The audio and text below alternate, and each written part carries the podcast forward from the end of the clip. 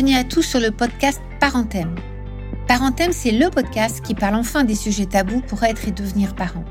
Il existe un très grand nombre de podcasts pour accompagner les parents au quotidien avec leurs enfants, mais sur les thèmes délicats et douloureux, il n'en existe pas. Comme c'est ma spécialité professionnelle, de nombreuses demandes m'ont été faites pour proposer un podcast pour les parents sur ces thèmes si difficiles de la vie.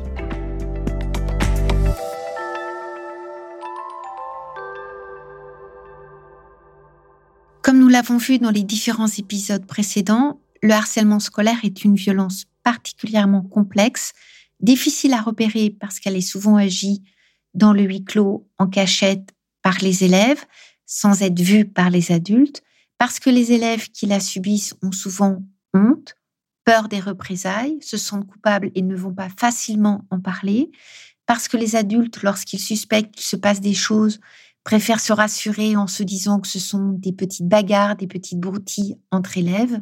Ce qui fait que bien souvent, les troubles manifestés par un élève qui est la cible du harcèlement, mais certaines fois aussi par un élève qui agit du harcèlement, peuvent être très difficiles à repérer en tant que tels par les parents et par les professionnels.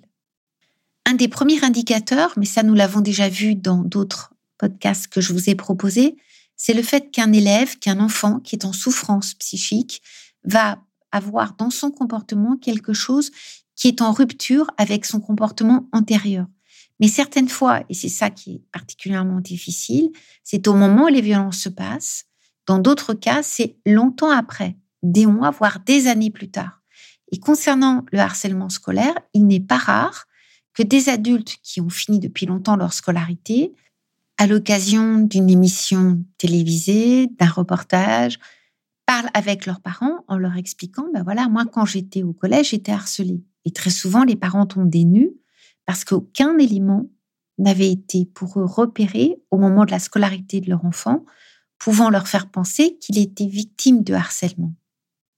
Comme nous l'avons vu dans l'épisode consacré aux troubles post-traumatiques, dans le cas du harcèlement scolaire, on va souvent avoir ce type de manifestation qui a une incidence à la fois au niveau psychologique et au niveau physique, avec des élèves qui certaines fois ont des troubles très visibles, certaines fois qui le sont moins, des troubles qui vont être visibles tout de suite, et certaines fois, comme je viens de le rappeler, longtemps après les faits. Ce qui est vraiment important à garder en tête, parce que souvent les élèves, lorsqu'ils décompensent, par exemple, lorsqu'ils s'effondrent au collège, au lycée, qu'ils ne veulent plus aller en cours, en expliquant qu'ils ont été harcelés en primaire. Les adultes de leur entourage ne comprennent pas en expliquant que ça s'est passé il y a longtemps. Et pourquoi est-ce que c'est maintenant que ça ne va pas? Bah, C'est maintenant que ça ne va pas parce que c'est maintenant que ça fait sens dans la vie de l'enfant, dans la vie du collégien, du lycéen.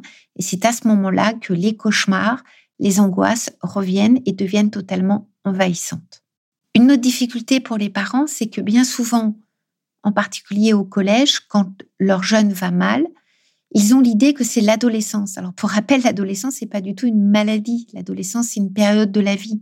Donc, un adolescent qui se renferme sur lui-même à la maison, c'est toujours inquiétant. Mais s'il a des amis, s'il a des activités en dehors de la maison, il n'y a pas de souci.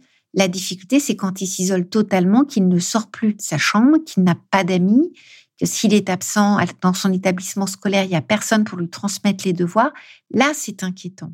Donc les troubles, ils sont à la fois psychologiques, ils peuvent avoir une incidence sur le physique parce que le jeune dort mal, soit trop, soit plus du tout, mange mal, soit trop, soit plus du tout, n'a plus d'activité physique, s'isole, n'a plus de relations sociales. Et il y a souvent des conséquences au niveau de la fratrie et au niveau des parents. Ça, c'est important de le dire parce que souvent, on n'en parle pas. Pour des parents qui ont un enfant qui est la cible de harcèlement ou un enfant qui est stigmatisé comme harceleur, il y a souvent des tensions entre les parents parce qu'un papa et une maman, ça réagit pas du tout de la même façon. Et on peut, en tant que parent, lorsqu'on est en couple, mais aussi quand on est séparé, ne pas du tout être d'accord avec la façon dont l'autre réagit. Certains peuvent banaliser, d'autres peuvent peut-être exagérer. En tout cas, c'est difficile d'avoir le même curseur entre papa et maman. Ce que les enfants perçoivent parfaitement, au niveau de l'élève qui est la cible du harcèlement qui est harcelé, mais également au niveau de la fratrie. Parce que la fratrie, quand on a un frère ou une sœur qui est victime de harcèlement ou qui est dénoncé comme harceleur, ça fait que la vie est complètement bouleversée. Les parents sont convoqués, il y a des rendez-vous avec le médecin, il y a des rendez-vous avec les différents intervenants de l'établissement scolaire. Et du coup, il n'y a plus tellement de temps pour eux. Donc les répercussions, elles sont individuelles, elles sont familiales, elles sont sociales et très souvent, elles vont être scolaires. Et c'est une des principales caractéristiques du harcèlement scolaire, c'est d'entraîner cette blessure psychique dans la scolarité d'un élève qui peut conduire des élèves à ne pas être trop bons à l'école pour ne pas se distinguer du groupe et risquer des remarques, des propos désagréables. Donc, ils sont en deçà de leur capacité, de leurs résultats. Certaines fois, ils ne peuvent plus aller en cours avec des maux de ventre, des vomissements, des maux de tête qui rendent juste impossible leur déplacement dans l'établissement scolaire, ce qui va conduire à ce que l'on appelle les troubles anxieux scolaires ou ce que les parents bien souvent appellent de la phobie scolaire. D'où la nécessité de trouver des aménagements possibles pour éviter un décrochage scolaire, soit en scolarisant à mi-temps dans l'établissement, soit en scolarisant au domicile. Donc les problèmes sont multiples, les troubles sont innombrables et c'est pour ça que c'est important de repérer au plus tôt cette violence qui peut exister entre élèves pour intervenir de façon la plus adaptée. Et ça, c'est le prochain épisode qui permettra de savoir comment faire quand on est face à une situation où notre enfant est la cible du harcèlement scolaire ou est l'auteur de harcèlement scolaire. Parenthème, un podcast conçu par vous et pour vous. À tout bientôt.